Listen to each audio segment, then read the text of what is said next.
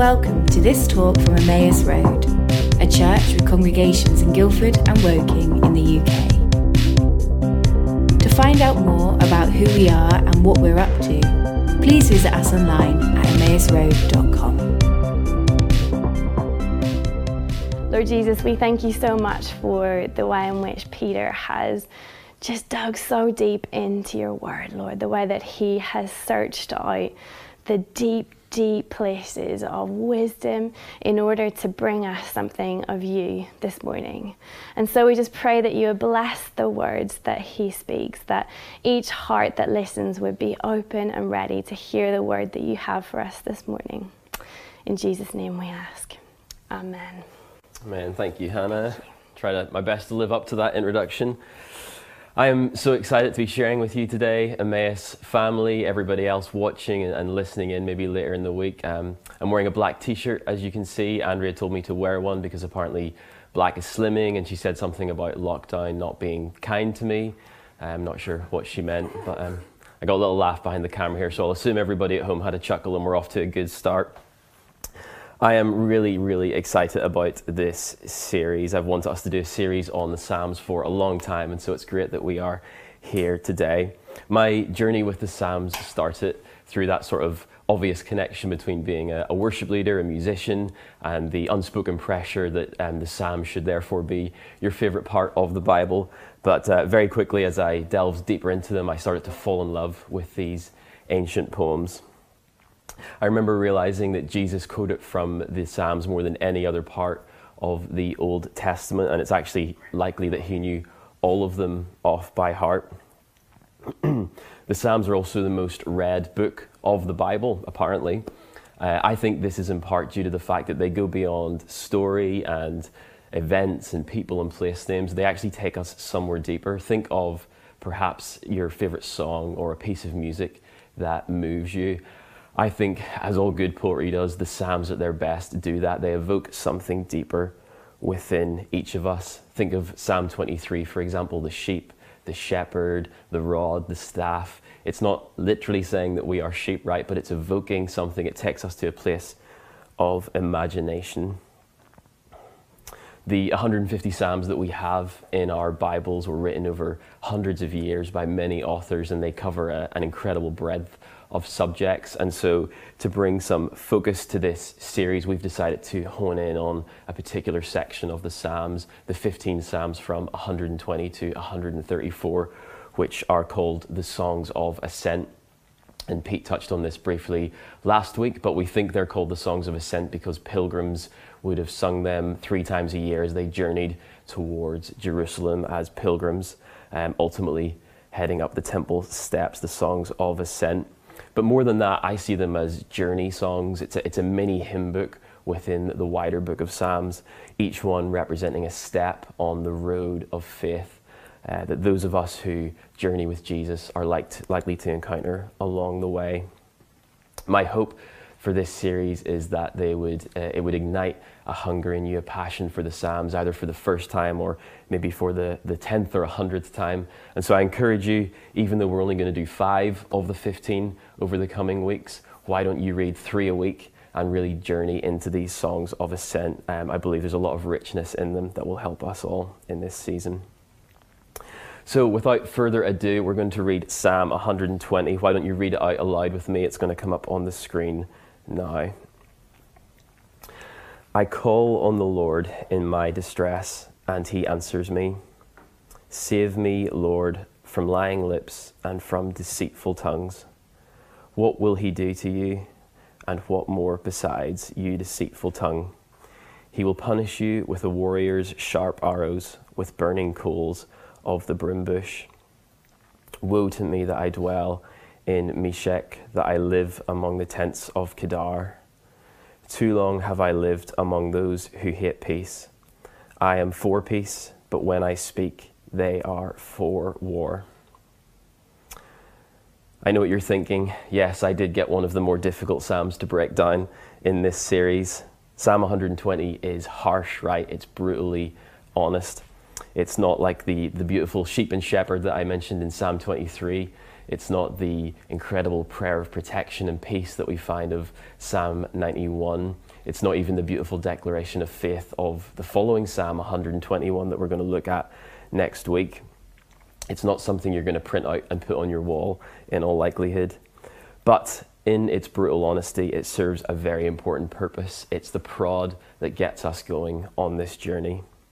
And that prod is dissatisfaction with the way things are.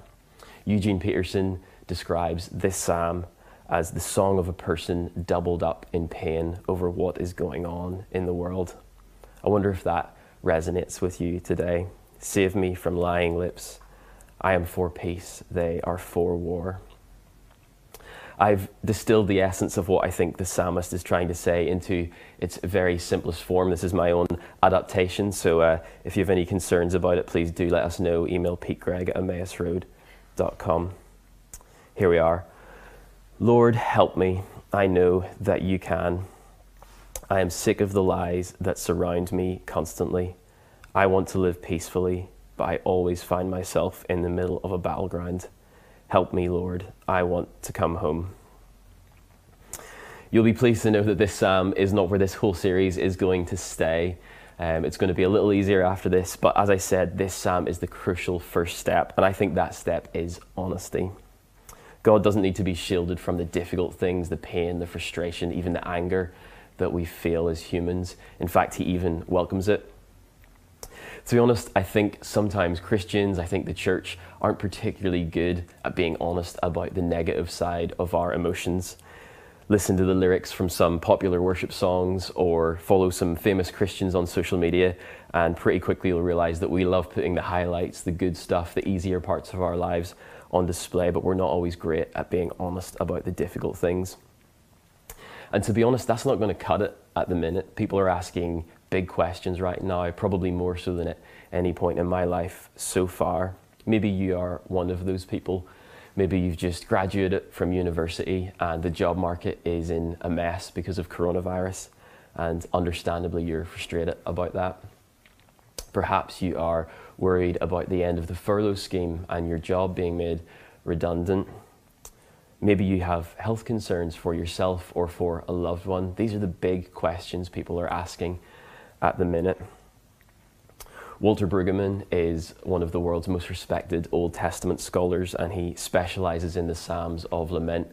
And he says this Pain that is brought to speech turns to energy, pain that does not turn to speech turns to despair. Something positive can happen when we vocalize and we, we pray our pain to God rather than keeping it inside. David, as we know, wrote so many of the Psalms. Many of them are full of praise and celebration and worship to God. And yet, many are also full of pain and questioning, frustration, even anger. He was completely honest before God and he is the person that the Bible describes as being after God's own heart. I wonder if the feeling of this psalm resonates with you today, sick of the lies that you hear all around you at the minute. But this psalm goes beyond that outcry and it becomes the first step in a journey back towards God. There's two learnings in particular that I want to draw us to today. So the first one of those is from verse 2. Save me from lying lips and from deceitful tongues. I've chosen the really difficult parts of the psalm to drill into. The voices that we listen to have a profound influence on our lives. Um, I'm sure many of you will remember that we started this year as a church doing the Unhurry series, looking at the book The Ruthless Elimination of Hurry. I was really excited about it it ticked all of my you know spiritual formation boxes excited about practices and things that could help me deepen my relationship with jesus and so i was getting good by the end of february at leaving my phone downstairs at night so that first thing in the morning last thing at night i wasn't checking the news and filling my mind with all of the fear and things that can so easily come from that i was getting better at creating space for prayer and reading the bible and having more intentional conversations with people. And yet, suddenly, middle of March, we find ourselves isolated, locked down in our own homes, completely reliant on the internet and on our devices to stay in touch with each other and with the outside world. We're probably listening to the news more than ever before. We're probably spending more time on our devices than ever before, understandably. And as long as we are waiting for the next news bulletin or the next uh, political election result or the next scientific breakthrough to bring us to that place of tranquility, we're going to be frustrated. In seasons of pressure like this one that we are all in, the voices that we allow ourselves to listen to, it's very important that we are careful about those. In 2018, one of my New Year's goals was to memorize Psalms. My plan was to do one a week. Very ambitious, I know. But I started off strong and uh, I already had a few down before that. So by the end of January, I had about six or seven Psalms memorized. And little did I know that we would um, receive a diagnosis, my wife and I, whilst we were carrying our daughter, that was potentially devastating. It completely rocked our world. And I remember a very wise friend telling me to be really careful about the voices that I listened to in that season. And I'm so grateful uh, that I had stored up some Psalms. God obviously knew what was happening, and I could just turn to them, mull over them, speak them to myself in the moments where the fear and the panic took over. This is where the psalmist finds himself, fed up with the lies, the false promises, and the slander that is so natural to the world and yet so unnatural to the way of Jesus. We need to find ways as the people of God to seek out voices that are good, that are wise, that bring truth to us, voices that remind us that we are made and loved by God, and that others are made and loved by God, and they are therefore our neighbors and not our enemies. I wonder what voices you're listening to at the minute. Who are you giving your head space, your heart space to in this season? The second learning that I'd love to draw out from this psalm is from verse 5. Woe to me that I dwell in Meshech, that I live among the tents of Kedar. This may seem cryptic to us in the 21st century, but you don't need to understand the geography of the ancient Near East to understand the emotion that the psalmist is trying to convey here. He isn't where he wants to be. In case you are interested, Meshech was a place thousands of miles from Palestine, and Kedar was a wandering tribe along Israel's borders with a reputation for barbaric ruthlessness. You actually couldn't be in both of those places at once physically, and so the psalmist again is trying to evoke something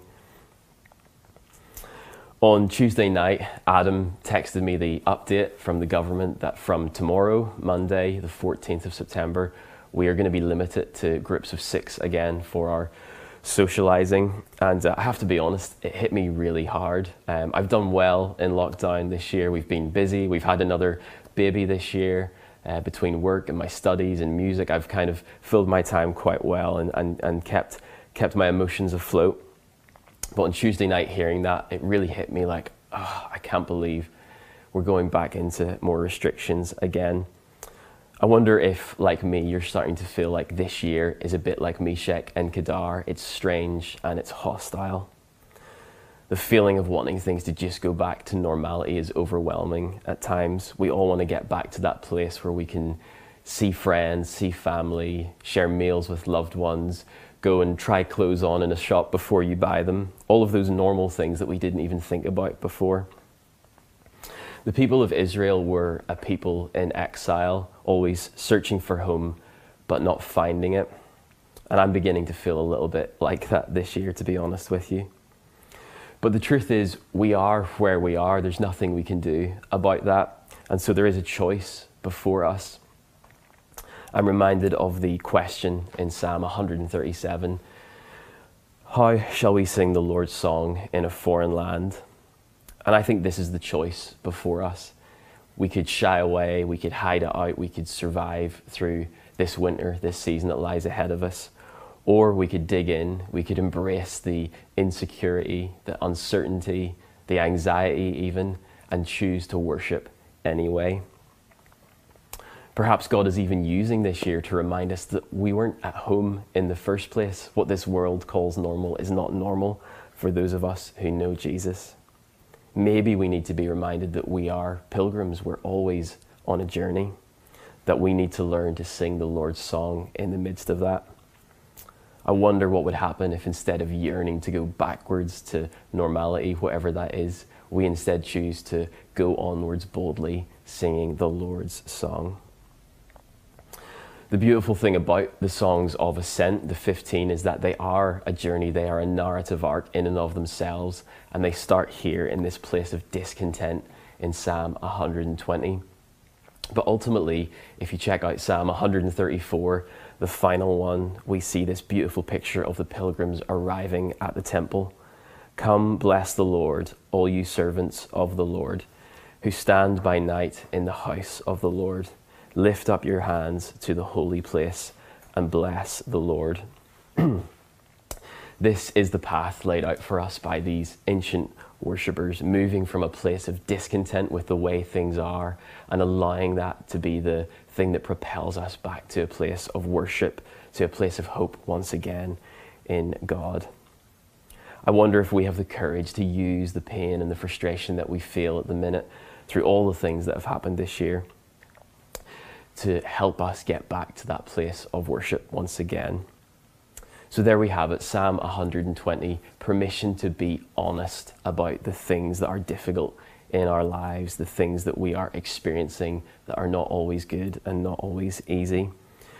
Permission to be honest before the God who not only can handle those truths, but who even welcomes that honesty from his people. And yet, this psalm is also a wake up call to be mindful about the voices that we are allowing to speak to our hearts and our heads at the moment to not be so comfortable with the things of the world which are opposed to the kingdom of light that we belong to. This psalm is a roadmap back to hope. I wonder if you will pray this bold prayer with me now in closing. This is from uh, Eugene Peterson, and uh, I love this prayer. It reminds me which voices to listen to. Here we go. Rescue me from the lies of advertisers who claim to know what I need and what I desire, from the lies of entertainers who promise a cheap way to joy, from the lies of politicians who pretend to instruct me in power and morality, from the lies of religionists who heal the wounds of this people lightly, from the lies of moralists who pretend to promote me to the office of captain of my fate from the lies of pastors who get rid of God's command so you won't be inconvenienced in following the religious fashions.